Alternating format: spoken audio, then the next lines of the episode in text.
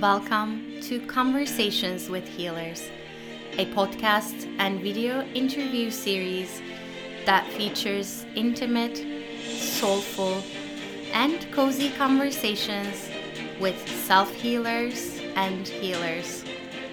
Healer to healer, we dive into all aspects of self healing and healing, and being and becoming a healer. I am Damla Aktekin. I'm a healer and the host of this podcast, and I can't wait for you to listen to this conversation.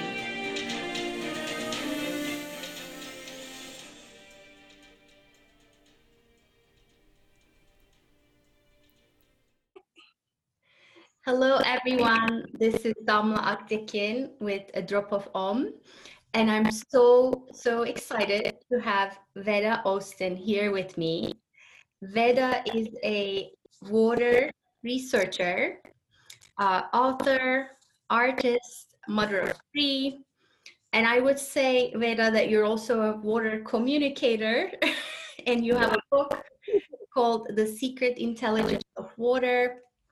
So, um, before we dive into all of that, I have so much questions to ask you and so much to talk about. But I want to ask you sort of how this all started. How did you end up being a water communicator, water enthusiast, even, uh, and a researcher about this subject? Sure. Well, firstly, thank you so much for having me. Um, my first real connection with water started in a very unusual way. Uh, I was in a very serious car accident about 25 years ago.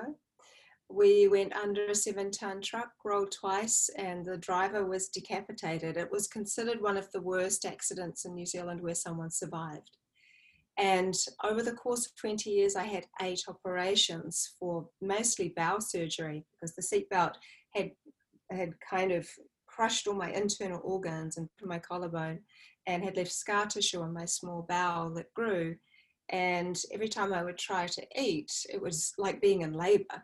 So it, it became absolutely critical that I have all these different surgeries. So on my last one, they found that I had blood clots in my lungs. Um, and I was very surprised because I live a very holistic life and I've never smoked a cigarette, I've never done drugs, I've never, eat, I haven't eaten meat since I was eight, I've never smoked a cigarette, all these different kinds of things. And for me, the idea that having blood clots in my lungs just seemed so crazy. And I wanted to do everything naturally I could to heal my body. And the doctors wanted me to be on warfarin, which is a blood thinner, which doubles as a rat poison. And I was in a lot of resistance to that. But I was fed the fear for a few months and I took warfarin for several months. And then they scanned me. They said, no, it's all gone, but you know, we'd like you to continue on. But I didn't want to continue on with that. I really believe that your body can heal itself. This is purely my belief. I mean, of course, we're all entitled to make our own decisions. And I wanted to investigate really what was going on with my body and if there was something natural I could do. And I have a, a doctor friend of mine, he's a medical doctor, but practices Ayurvedic medicine. And he said, Look, totally off the record, have you thought about trying an all natural high pH water? He said, it might be able to help stabilize the pH of my blood pH stands for the power or potential of hydrogen. And it, it goes from a zero to a 12 on, on a scale, and seven is neutral, and seven is distilled water. So I was wanting to try water which was a 7.1 upward. So I started being a kind of guinea pig of my own health. And I started trialing different waters with a higher alkalinity. So uh, I was trying water from around about a 7.6 to an 8.2. In New Zealand, the water is generally, our rainwater is about a 7.4. Uh, so it's not hard to find a slightly alkaline water, but nothing much happened. I mean, I didn't know what to expect. You know, when you're just drinking water, it goes in you. So other than what comes out, you don't really know what's going on. And so I, I kept doing that and then this person, this friend of mine, said, You know, there's this man, he has his own private water source. The pH out of the ground naturally is 9.9, which was the highest I'd ever heard of a natural water coming up from a spring. And he said he's only giving, she said, he's only giving it to cancer patients. So you might want to, you might want to try it. And so I was super excited and I went to go and speak to this man and he gave me a month's worth of water to try. And I was I was really excited because it firstly it tasted slightly different. It had a different texture to it. And and I I knew the that it had a higher pH, but I you know it just felt different on a vibrational level. And so I started to drink it. And on day three, I noticed something that a lot of people don't really like talking about, but it's really important, which is about bowel motions. And there are many, many people out there that are severely dehydrated. And they're sitting on the toilet trying for an hour to push a pebble out, and that's not normal. So, a, a lot of those problems can be fixed by just drinking more water. And so I noticed this change. And after all that bowel surgery, that meant a lot to me.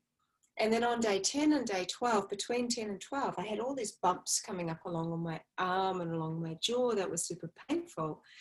And I was like, what is this? This was 20, 20 years after my car accident. I ended up getting some tweezers and like poking into my arm and and the tweezers hit something hard and I ended up pulling out a shard of green glass. And between day 10 and day 12, 27 pieces of glass were purged out of my body that had been in there for over 20 years from the car accident. And I know they were from the car accident because the man who was driving the car, he owned a nightclub. In the back of his car were lots of crates of Steinlager beer, which is a, a, a, lager which is in a green glass bottle. So when the car rolled, I went like this, and a lot of the green glass went through my arm and my jaw. But it didn't just start purging glass out of me.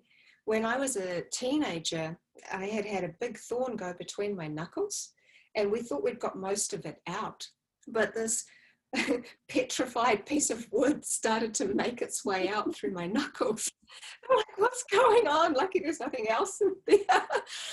And that's where I started to realize that this water, this particular water, had something extremely special about it. I owned a wellness center at the times because I have some gifts of healing.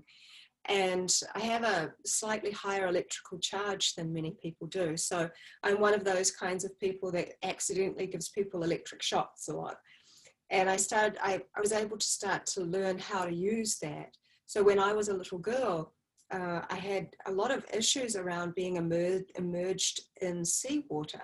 So the first time I ever got bowled over by a wave, I came screaming out and said, Mummy, Mummy, I've been stung by jellyfish because it felt like my body was like being like, actually electrocuted. It wasn't like the stingy feeling of salt, it was like pain. And then that kept happening. And my mum took me to the doctor and he, he said, well, you can't be allergic because you can paddle in water and you can do all of these different things. Um, but he was his only real suggestion is that perhaps the electrical charge in me is reacting with the salt in the seawater and is creating some kind of electrical field, which is making me feel really um, hurt. it's like being electrocuted. And so I I sort of started to avoid the sea because it was painful, even though I wanted to go in there so much. So after some time, I began to be able to recognize that I was able to use this uh, electrical charge that I can now kind of use that can come out of my hands. Uh, and I, I, started doing something I called electrical acupuncture, which sounds awful, but actually most people would fall asleep. And I was able to touch people in certain places and they'd feel a little electric shock, but it was able to move energy through them.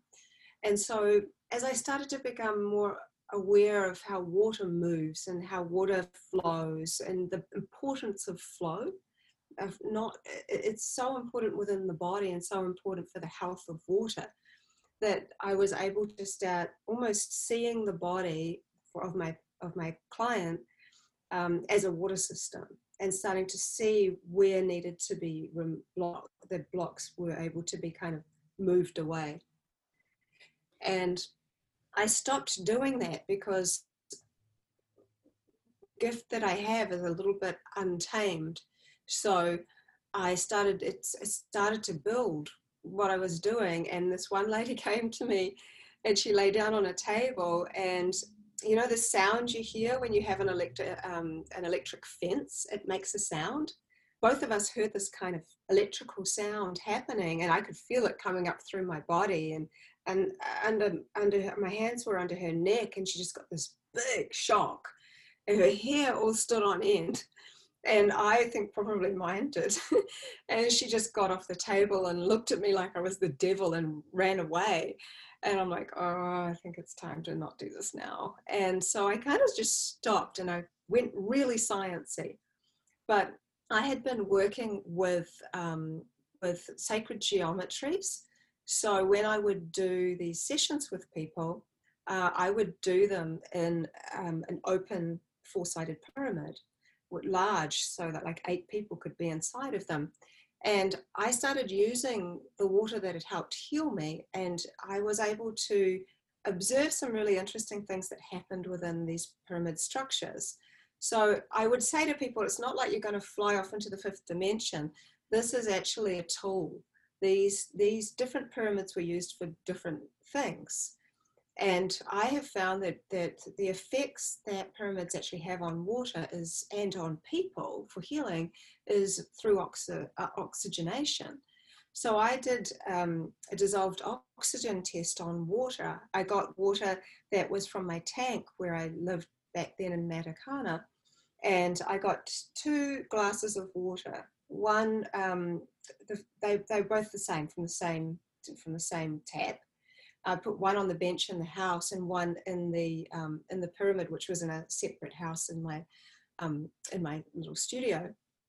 And I observed that the regular water, its dis dissolved oxygen levels were four out of 12 parts per million. When you put that same water into a pyramid, what I noticed was that the dissolved oxygen levels within an hour went 11 out of 12 parts per million. And to such a degree that you could see all the bubbles starting to form on the water.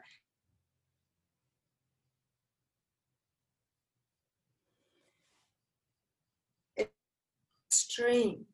And so I started to notice some really interesting things happening uh, with using these these different techniques. I love that. So uh, I want to, and then I want to just ask before we move further. Um, so your book, The Secret Intelligence of Water, to me, it, and it features some of the pictures you have taken through your journey of beginning to explore water. Um, and it seems to me like um, the, the book itself rather than trying to explain something it feels like an invitation to look at water differently and to like almost engage with water differently. Can you talk a little bit about that? And we have a few pictures to share with people too. Uh, like, how did you begin to take those pictures and what were they about? Well, I started to realize about that with water, you can't just understand water by looking at its analysis. That's telling you what's in water, what water holds. But then you look at water structurally and what how water can actually hold and store information on many different levels. And so I started to become very interested in the stage between uh, liquid and ice. So my very first ever kind of test, I don't like to say experiment because I'm a body of water and I don't like the idea of being experimented on. So I uh, I was interested in Emoto's Masaru Emoto's work. Many people have heard of his work uh, where he showed positive and negative um, words and took macroscopic um, microscopic photographs of flash frozen water crystals and the beautiful crystals would show in a positive image and kind of a mudslide would form in the in the word hate for example so his work was very much in contrast through geometries. And then there was a man I know called Laurent Costa who showed mi- microscopic photographs, but he was capturing images. So images of like hearts and faces and fish and things like that. And I was like, wow, this is that's really cool. It's kind of geometries, then images, but all microscopic. And back then, eight years ago, I didn't have a microscope, but I thought, well, I'm just going to see for myself if water can show me something. So I petri dish and I had some amazing water that had water in it was that I would simply say something, think something, and freeze it and happen. I had no idea that anything would happen. So then I noticed some fluff in the water. It's like, oh God, so I put my hand in to take the fluff out, consciously thinking, I wonder if my hand will have any um, impact on the water's memory. And when I pulled it out, um,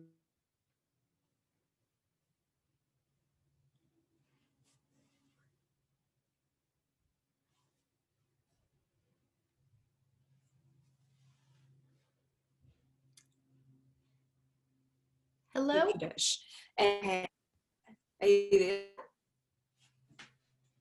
so we, we lost you there for a moment, Veda. Can you hear me? So my understanding is that you um you began experimenting with taking a little bit of water in a dish and you would either show it an image, Mm-hmm. an art, word, or even just a thought form. Or in some instances, I believe you work with sound directly, which is some of the one of the things that I do. I do sound healing, and you also experimented with um, distance healing on the water, and Yeah. then you took the photograph of the water as it was beginning to crystallize into ice. So it wasn't quite liquid, it wasn't quite ice, the in between state. Uh, I believe you called it the fourth stage or the fourth state of water, phase of water. Um, would it be okay if I show a few images to our uh, Show, show listeners? Okay. So there we go. And these are all from your book. And this one, actually, I uh, literally cried when I saw this. do, do you want to tell us about this one? Yeah. My, my mum was a walking angel and she died in 1999. And uh, I used to live in Japan and we would write to each other back, that was well before emails. And at the end of every letter, my mother would uh, write a circle, would draw a circle with a heart in the middle. And so I said to Water out loud, I just said, Can you connect to my mum? And this was the image that I got on the left. And then a year later, I didn't, I asked the same question and I got a very similar response. So it is as if water is the medium in a way, the go between, where it's able to reveal um, very special, very important messages from, from places that we can't see. And it shows that that the connection of love, I think, is transported through water. And because just because we can't see something doesn't mean it's there, not there. And water is also in the air, and water is in the in between. Water is probably the veil just as much as it's before the veil and after the veil. Yeah. So for me, this was something very special and very personal that um, that I showed. For this one, um, this is just really, really obvious. I used those two ginkgo leaves um, as, um, so I just placed the two ginkgo leaves under the petri dish. So I put the petri dish on top of them for 30 seconds. And then I used my technique, froze it, pulled it out, and this um, image on the left is the result, which is That was pretty amazing because I did It's, almost like you're having this conversation with water. It's almost like you're you're well. challenging her a little bit, like what else is possible? And then water is like, here you go, here's this, here's this. Well, you know, I think that water now has uh, has kind of got to a point where it really wants to communicate. So I th- feel like I'm the medium and water is the artist. Um, this was this was cool this because it's such so unique and so kind of obvious and different and you can see how water has really put some effort into like the design of this ring but i had a wedding invitation and so i just put the petri dish of water on top of the wedding invitation for 30 seconds and this was the result in the ice that uh, i took and you know it's interesting because on the wedding invitation there wasn't actually a picture of a ring. It was just saying that you're invited to blah, blah, blah. But water had chosen the symbol to design to actually give us something really unique and specific uh, that we associate with weddings. So it really is showing a sign of intelligence and this really is showing a sign of intelligence I and artistic. I love this one. So it's responding to the um, to the Van Gogh's famous sunflower painting, and yeah. it's it's pretty obvious what water is saying here, right? This is no surprise, and and also here with the manuka flower. So the flower there, I, it's just something that I um, a little branch that I took from across the um, at my on my neighbor's my neighbor's tree, mm. and so I mean even that too is very special and very unique to the uh, the image, the the flower and that it was shown. I want, I want to point out the the six pointed stars, like um, the mm. starship that we're used to think about when we think of snowflakes, when we think about like water crystals um, it's very yeah. beautiful and it seems to be a constant theme in, in your pictures as well. It is it is but it's also water's state of health. So i always see hexagons uh, with spring water and compared to water like from a tap for example which doesn't do that. Um, there this was music. So i've done a lot of different co-creations i call them because water responds with me. So um, and this is from a, a, a song called Space that my that my eldest son really loves by a band in New Zealand called Homebrew. And I love how it has designed these kind of nebulas and different space like um, pictures. And in the middle one, it's almost as if you can see like a little satellite up in the, the top. It's uh, it's very cool, but they look yeah. very much like space. And, and I, oh I yeah this one because that's my business yeah. name a drop of om. And this was a you use a tuning fork i believe with this one. Yeah i use tuning forks in the mid-tone of om for these. And i've done a couple more since then too. And it's a yeah there we go. So there's some obvious um, similarities in these images uh, which which is a big part of my more scientific aspect of the work, and that my mentor and very dear friend, his name is Dr. Gerald Pollack, and he is one of the leading water scientists in the world. And his suggestion to me was to really re- let people know too that with my repeat studies, I'm not taking hundreds of photos because the ice melts much too quick for that. I'm just taking one, maybe two photos per petri dish when they come out. So these are exactly what you see as soon as they come out. These are not the best of the best. These are simply what you see. So that's actually a very special part of my work is that water is actually almost like deciding how to show up, how to design something. So I'm collecting almost now something I call um, like hydroglyphs. It's where I, because I have all these repeat, repeated patterns, I'm able to now see uh, what each each pattern means for each word. So I have 25 words that I can now recognize through images like hieroglyphs, yeah. and I'm able to read water and see what it's saying like through these words. Sacred language, speaking the, the symbol.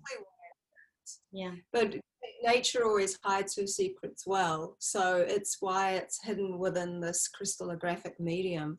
It's not something many people would sort of see, see or think to look in. This is also lovely. And I like what I've written um, about it because, to me anyway, the images kind of look like a vase or a bowl that came from the chant Um Padme Hum. And the, the begging bowl is, has a significance um, with the Buddha. And in one legend, um, the Buddha was meditating and a woman offered him a golden bowl filled with rice, thinking he was the divinity of the tree. And he divided the rice into 49 portions, one for each day until he would be enlightened. And he threw the precious bowl into the river. And the images, it's like as if the waters remembered the bowl um, in, in each single picture. And so the significance of the chant and the Buddha and the story have kind of come together in this lovely in these lovely images and it's it's always sort of open for interpretation. I was going to say to me, it looks a lot like the heart, like the Om Mani Padme Om, the connection between the heart and the mind. The, the jewel and the lotus is that you place the wisdom of the heart in the wisdom of the mind, and it opens up. So, like I'm seeing a beautiful, like a little pet heart in there.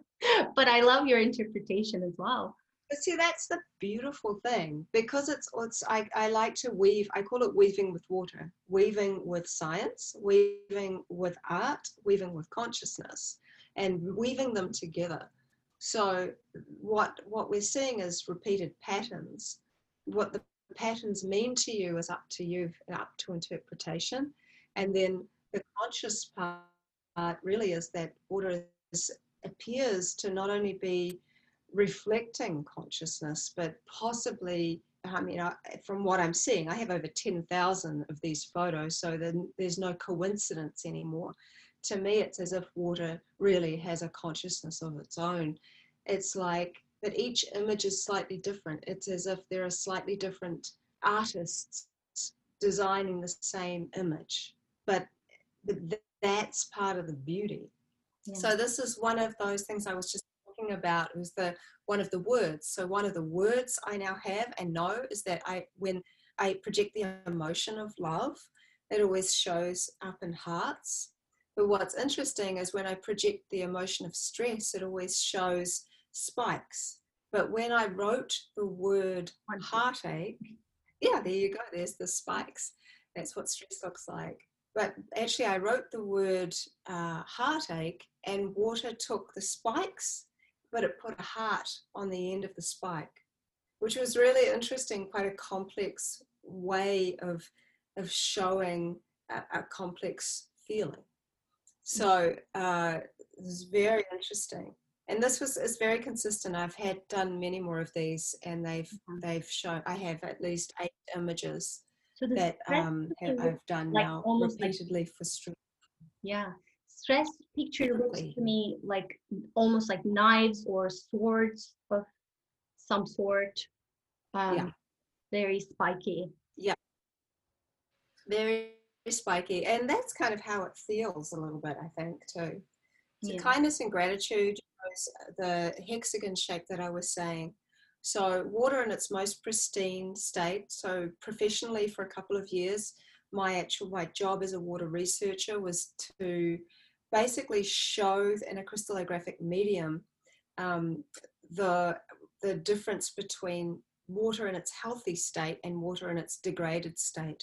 Water in its healthiest state shows these beautiful tight hexagon shapes and they're very consistent. So if I just go to a spring and, and immediately do my test with to see what the what the patterns will be, you'll always see these gorgeous sort of feathery hexagon shapes. That's water in its pure state of health. So when you are projecting the feeling, the thought of kindness and gratitude, the the, um, the water responds through it through almost like a self healing. So it's as I've done this also um, as a as as a, to, a way to see if I can help water heal. So I've taken tap water, like you can see in the left hand side there. It's just that some of the tap water never really shows complex imagery.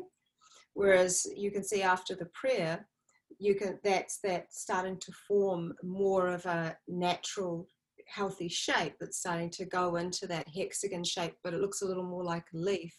So water is self-healing through intention. And it's very important, this work, because it also reflects, is a reflection of us as water beings, and that we can self heal through, uh, through our own self healing way of self love. I love And I love that. And and the a specific mantra used here was the Ho'oponopono, right? I'm sorry, I love you. Please forgive me. Thank you, which is one, one of the ones that I love. I just have a few more uh, pictures from your book, which along the same lines. So this was um, yeah, distance loving energy, which is basically, I feel like it's mainly what I do in my healing work.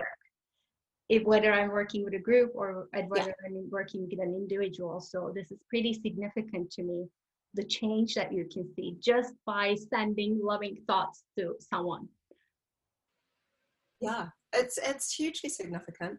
And I mean, considering this was stagnant water on the left, so it actually re it re-enlivened it. It changed it completely, its structure. So my, my friend Alan, you know, he was all the way in California. I was in New the test water was in New Zealand. He just he just sent his intention through, and he's a powerful healer, no doubt about that. Uh, and you can see that through through his through the structural change. And this is cool because I like how the water is so degraded. This is particularly bad tap water on the left, but you can see on the right that the water has transformed almost into like what looks like a magic wand, but you still see that hexagon shape is formed.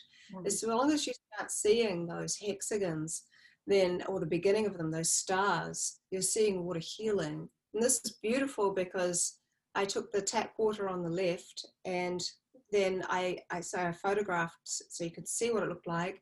And then I took that same tap water and I left it out and I invited lots of people from around the world to send their love and thoughts and prayers to their sad tap water. and you can see the structural change is absolutely dramatic. So it proves, because I've done this so many times, they're not coincidental, they're not one offs, it's not, a, you know, it's just not random, that it is true that distance healing is very real. You can see it in these water images.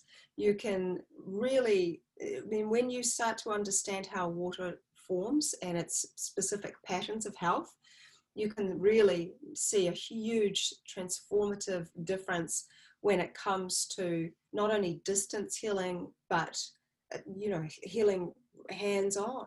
So I always say to people, if you've got your water bottle and you know you hold it to your heart, you know the the, the electrical charge coming from your heart and your intention is going to actually impact the water. Yeah. It's not going to take any nasties that might be in the water out, which is why I'm not just looking at an analysis. What I'm looking at is the energetic. Yeah. So I'll wait for you to come back online.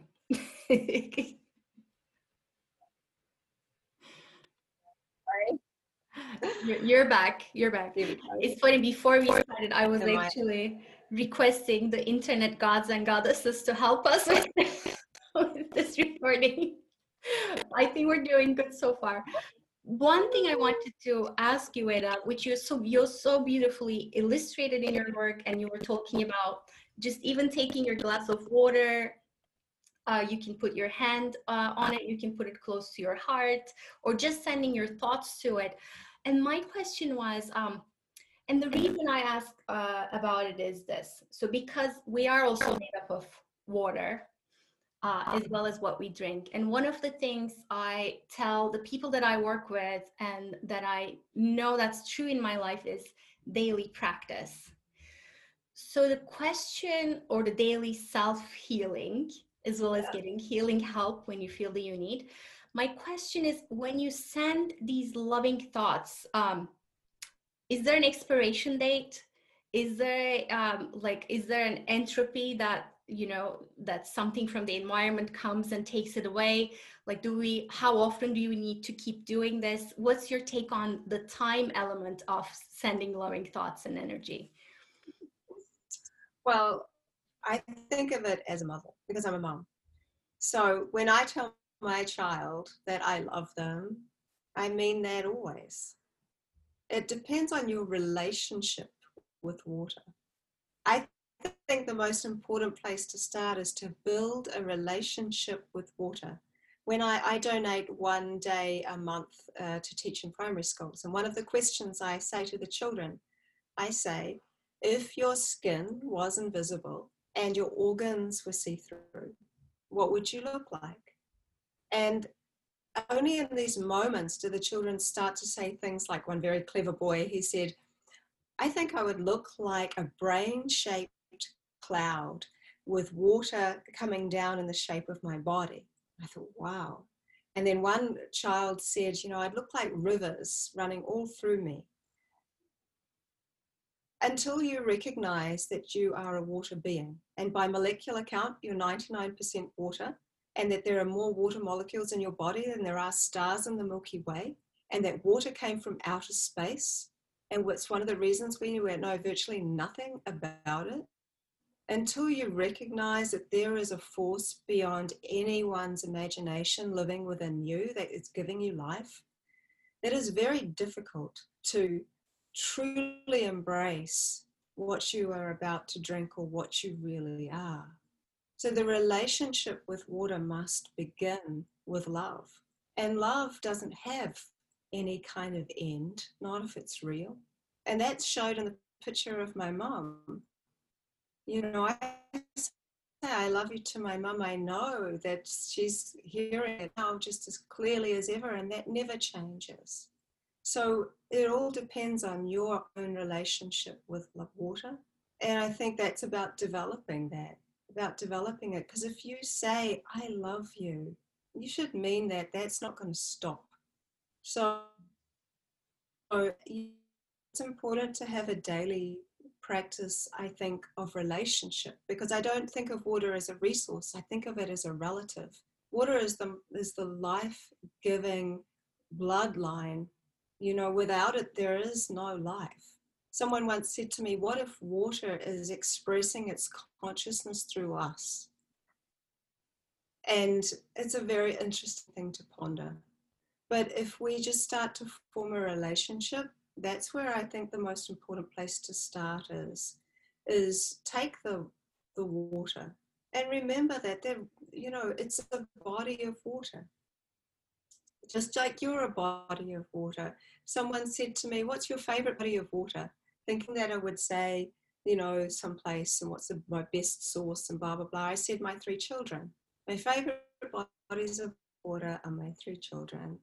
And so for if you think that the water that you're holding is going to become one of your children if they drink it, well, the water that you're holding is going to become you. What do you want to become? So, how much do you love yourself? So, that's the most important part, I think, is that words have meaning and they have power, but thoughts, our true inner thought that only we know, that's the relationship part where if it's very true, then that should last a lifetime. And the water feels that. And we feel that. We know when somebody means it. so I think that's the very important part there. yeah, I absolutely love that. I love that you're also it's the common element right with with it us and all the living beings and all the things that give us life including plants. We have that commonality. It's the, the omness of the universe that we all have this within us. Um, how do you think water um, relates to the quantum field in your um, in your work? In the sense that when you're interacting with it just the way you put it lovingly. Is there um, do you feel like the, the water is tapping into the past present and future uh, or the oneness of the time? Um, or the, or even the combined fields of our waterness? Like what is water tapping into when you're talking to her? Well uh, i think that water has a memory of everything for both the past and the present and the future. Uh, and I can say that because I've had, I've, I've seen images relative to a hundred year old um, uh, Maori. So, so there's a, an area in New Zealand that had a lot of Maori settlement that was around 100, over 100 years ago. I took some water from the stream there and it showed this incredible image of what's called a pātaka, which is a Maori food storage hut, which um, which were up on stilts, and that the food and water was held within this little structure. And I went searching for some images of it to compare it to, and I found an, the, an image which was almost identical to the ice image that I had taken which were where actually the water was had a memory of something of a structure from over a hundred years ago. And then in the future now now I've, i stop actually asking so many questions to water and i let water reveal things to me because we have a kind of communication that doesn't require me constantly asking questions. And so like i allow water i don't allow it it does what it wants but i just I, I, I really just let it do whatever and um, show me whatever because I feel like I, am a student in many ways. And so uh, often it will show an image that I can clearly recognize, but I don't really know why I'm seeing it. For example, there was um, an obelisk shape, a very clear obelisk that showed up in water. And then about I don't know, five hours later, a girlfriend of mine came over and she said, Oh, you should see this obelisk crystal that I just got. It's so beautiful. I'm like, Oh, that's so interesting. I just saw that. And that's happened multiple times. And once I said to Water, show me something really important. And it showed me a very unusual shape, which I've never seen before. I still don't actually know. It hasn't hasn't appeared yet uh, into my realm of understanding but I know it will. And but these have happened multiple times uh, in that it's able to show something from the future, and I see it manifest. But not only that, because if you consider there's all kinds of water still in space, and that if you you know that water itself, uh, at least seventy percent of it came from meteorites and asteroids. So we're talking about millions and millions and millions and millions of years old information from, from outer space. And so water is able to communicate some of so just like I'm only seeing a fraction of what I think and truly believe that it understands and knows. But I, I talk about it as if it really is alive. And what I keep seeing though is that water water, as soon as water enters something, that, that then it, it becomes alive. And when something dies, the water itself leaves and the salts remain behind. When someone's cremated, their ashes are actually salts, and it's the water that is evaporated. So it's a, a very beautiful thing that I see where where life, water, actually doesn't die. It's always in one of its stages of reincarnation.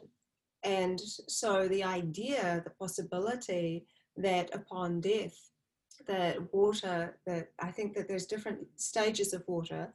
There's a liquid, solid, gas, and a type of gel, which is the kind of water inside of our cells. Uh, but also, I think because we know so little about water, it, it may be possible that the liquid water, the informed conscious part of the, the water within us, might uh, somehow change into a vibrational vapor, different than the regular vapor we see from when, from, from when we boil water. But perhaps it can actually uh, shift very quickly from a liquid into this vibrational vapor, which is a gas. And when a gas expands, it cools, which is why people feel spirit as cold. And with that comes still all of the information that we have, that we've, we, we've, we've collected over all this time, which is why I think that one of the greatest gifts we have as human beings is to leave beautiful memories in the in the water bodies of others because that's what how we are remembered. They you know that's something beautiful that we can leave behind is beautiful memories and other people and when we leave then we are also taking the memories that other people have given us. So it's it's a, memories are very beautiful. If you really think about it we're a body of memories. Our whole life is a memory and right now is what we have. Yeah and it seems to me from what you're describing there's a whole lot more in there like in there. And a lot of mm-hmm. scientific uh, spiritual tradition not scientific tell us that the answers are within. Yeah. Within i want to ask you what does in your experience um, in your thought heart mind process what does the water want us to know? Well i think that water in its most pure state is transparent. And ultimately i think as human beings it's one of the things we we often are not often we are not transparent we have masks, we have uh, all these different things that we try to hide of ourselves. Water has this purity about it. It's not judging. It doesn't judge. It doesn't know color. It doesn't have religion. It doesn't have anything dividing. It enters the body of an ant as easily as it enters the body of us. And it, it, un, it, ha, it is life. So I think one of the most beautiful things that water would want us to, to know is to is is the reflection. So water is reflective. And when we look at ourselves with our fourth phase, 99% water eyes, to remember that, that water really is the source. It's the source not just of our hydration, not just of our, uh, our essence for, for being alive, but it is a source of information. It's a source of love. It's a source of um, non judgment. And I think that that's a wonderful way that we could be, we could reflect water if we truly understood water and the way in which it's showing through these images, it's showing us we are what we think.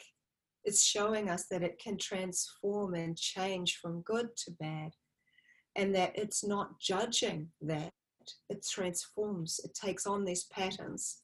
So when we start to understand ourselves as water beings, I actually think that we're the true power, when I think of power, I don't think of power over people, I think of light it's like turning on the light. So it's like it, ex- expanding the light within us. And the healthier the water is, the more light it can absorb. So my feeling is that water itself is showing us a beautiful example of divine sacred love.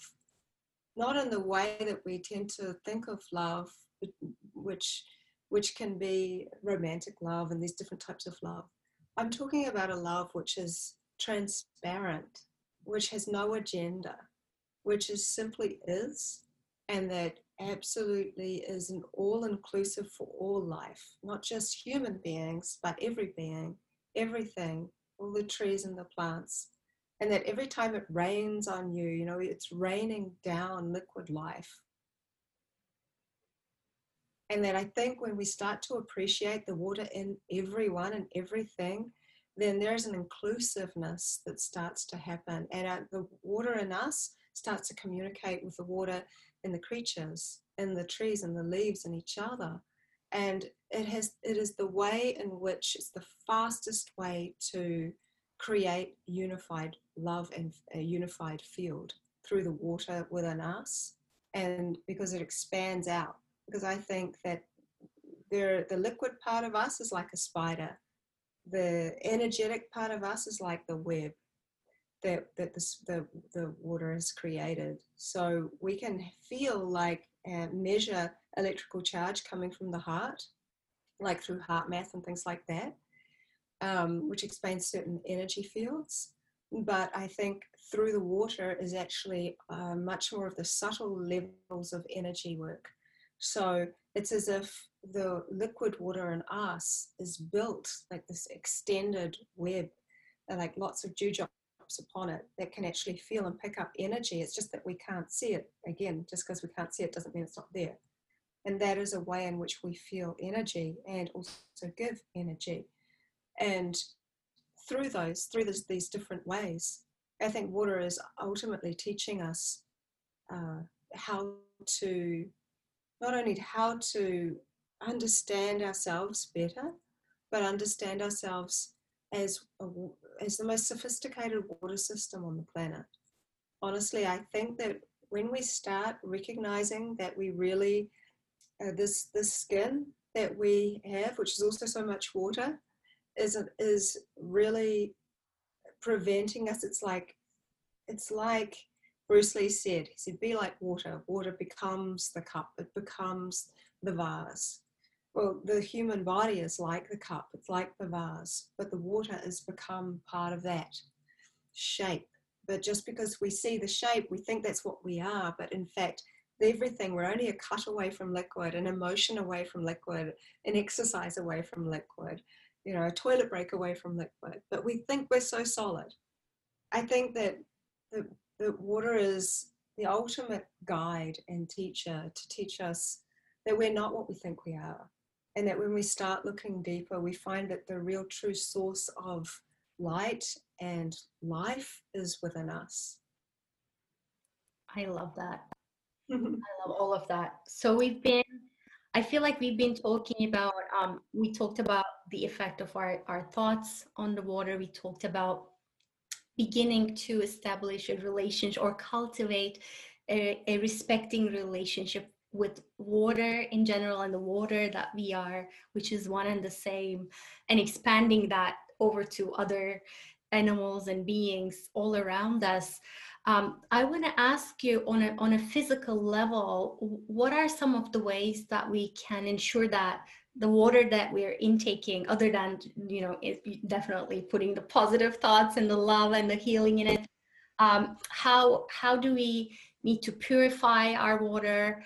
What are some of the things we can do to make sure we're getting a little bit more structured water in a physical way? Um, there's lots of cute, really nice modalities that don't have to be expensive. Uh, even just um, stirring your water, creating a vortex. Water loves to go in a vortex shape. I mean, all of um, there's just so much talk about how water loves to move in certain ways. Victor Schauberger talked about flow forms, and that even if you do it in, in the shape of an eight, it creates these beautiful kind of um, re-enlivening shapes and forms for the water to spiral. It loves to spiral. Um, and another thing you can do is to also put your water in a blender because that also creates that vortex shape. But I personally love to um, filter my water with silk because when you filter, you just get a little bit of silk and you just um, you put it over your cup with a rubber band and you just pour your water through it.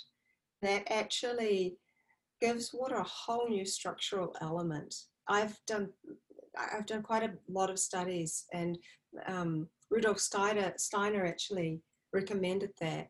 And I started doing it, and it structurally changes water dramatically, and I think it's incredible.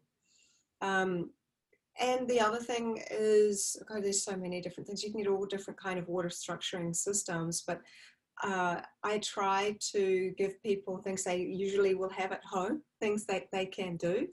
I love uh, like lemon juice or cucumbers, that sort of. Yeah, lemon is, is, yeah, cucumber and lemon, both of them uh, or fourth phase water. So anyone that wants to know more about that, I would say go and watch one of Gerald Pollack's talks on his TED talk about fourth phase water. It's a type of gel. So any like things like cucumber and watermelon um, and aloe, things like that, they actually have they kind of have a stretchy, viscous type of uh, texture to them, and that is one of the ways you can see it's fourth phase water. It's not a liquid, it's not a solid, it's something in between. It has a different viscosity, a little bit like egg white um, is another example. So when you add those to water, you're adding another type of life to water. And it does make a difference. I've done crystallographic um, changes and seen them from your regular tap water, and then when you add lemon juice to it, it does structurally change it. Start to it starts to help it heal because the information uh, there.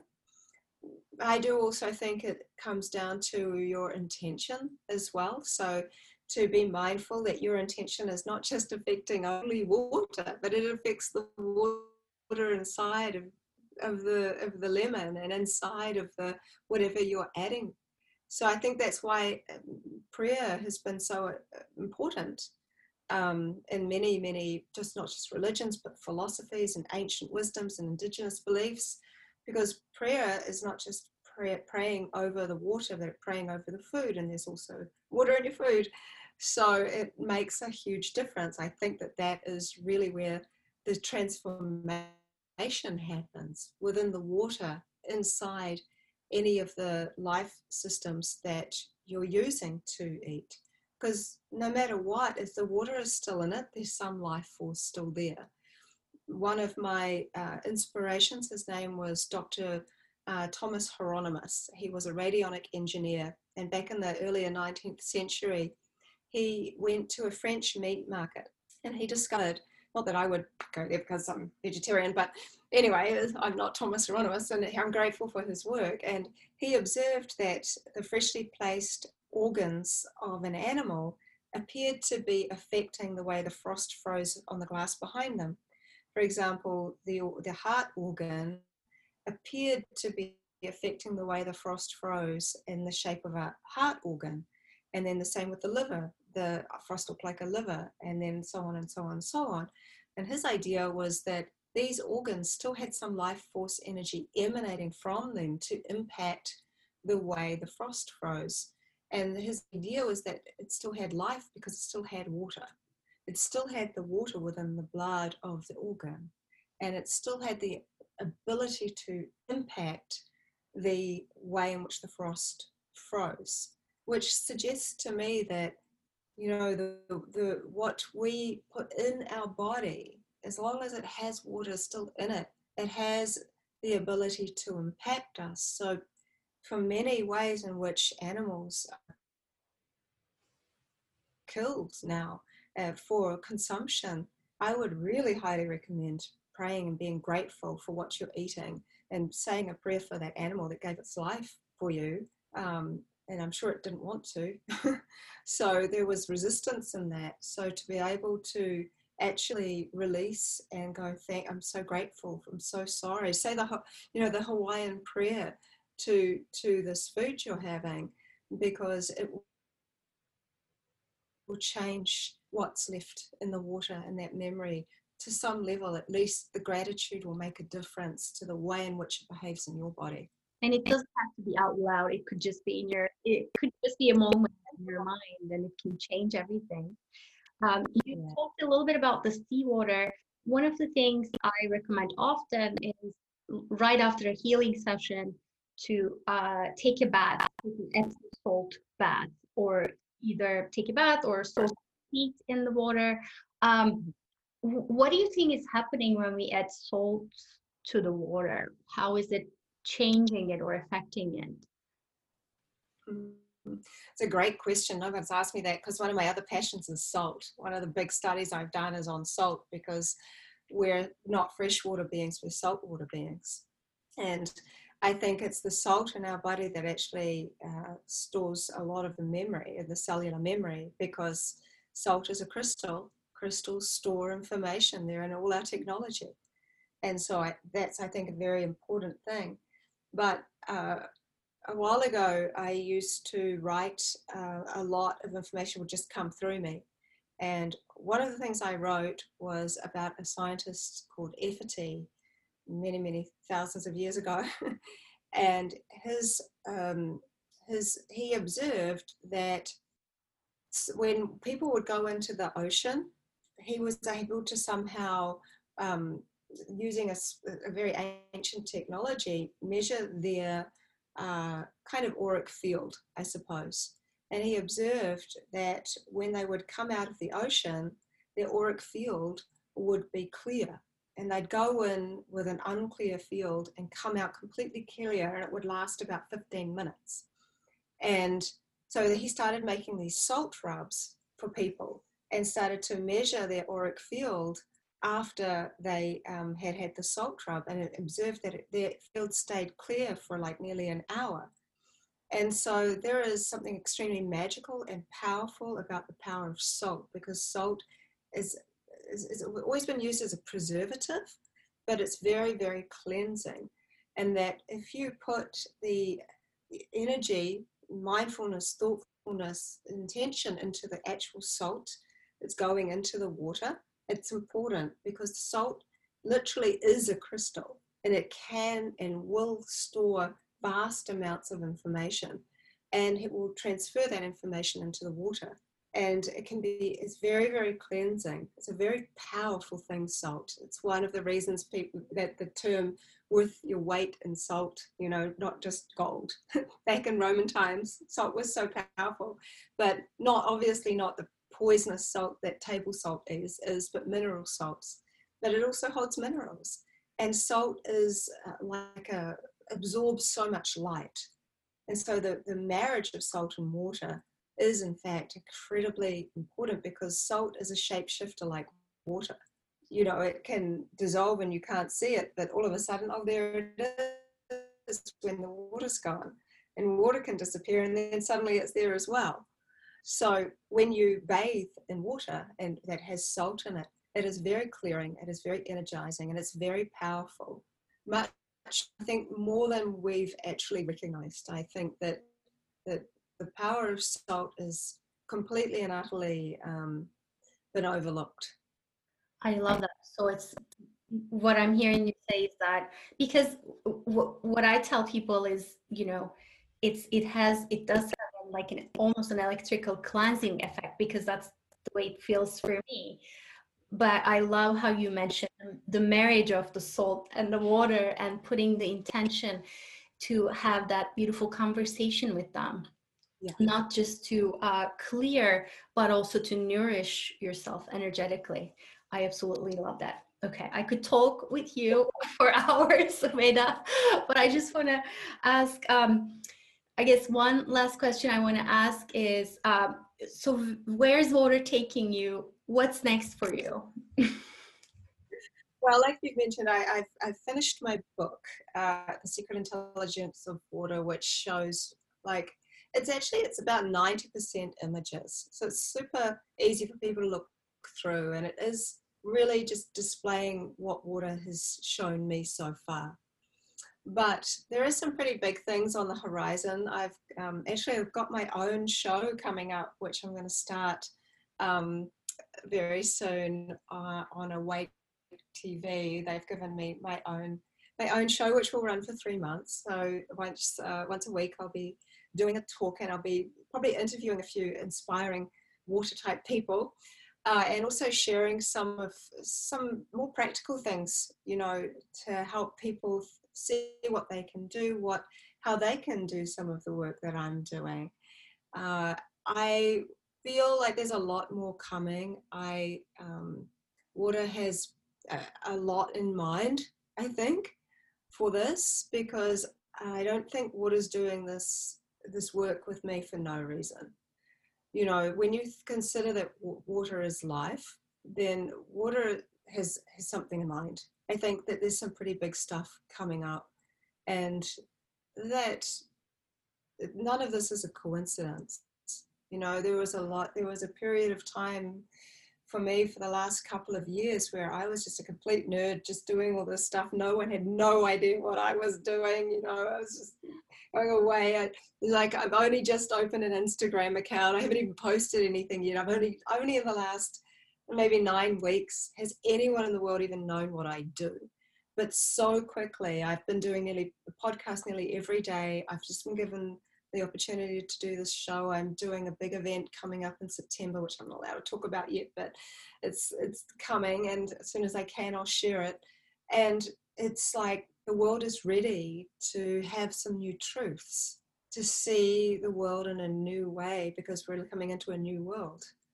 And I am, I just keep saying yes because when you're doing something that's greater than you for a bigger purpose, you, you have to show up.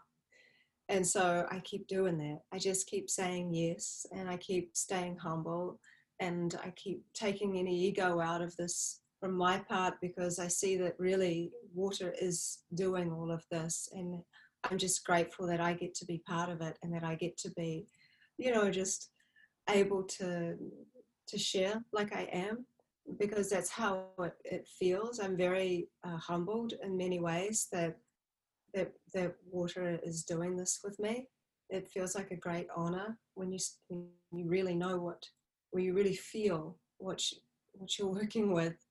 It's extremely humbling, honestly. Well, thank you for doing all that you do. This has been like discovering your work has been um, not just a confirmation, but also a mind opener for me to think about the relationship with not just my skin, but with everything in a new and exciting way. So thank you so much. And if anyone's interested, I'm, I'm interested, I'm going to include your website and your social media, Facebook, Instagram, as well as your book, The Secret Intelligence of Water. I've actually shared it. I sat down my husband and my daughter I went through the whole book with them. I sort of forcefully read the book to them. And I just want to share one more little thing before I finish up. Uh, you and I were um, sort of uh, exchanging emails to do this and then you said yes which was i was like yay i'm so excited. And then that night i sat down to watch a movie with my husband which was the justice league which is a superhero movie that features dc comics characters. There's wonder woman there's batman. And in one of the scenes batman is actually asking aquaman um, and he asks so how do you talk to the fish? And then aquaman says the water does the talking. And I was like, yes, this is a good sign. Thank you so, so, so, so much. This has been an absolute, absolute uh, pleasure to talk with you. And I feel like with what you do and the way you look at it, it's, it's almost like the water crystals, the hexagons. It's, I know we touched upon the main branches, but there's so many little branches that go off. And I have so many more questions, but we have so much time. Uh, thank you. I appreciate you. I appreciate the work you do. And I'm sure our listeners are going to love this as well. Thank you, Ada. You're welcome. Thank you so much.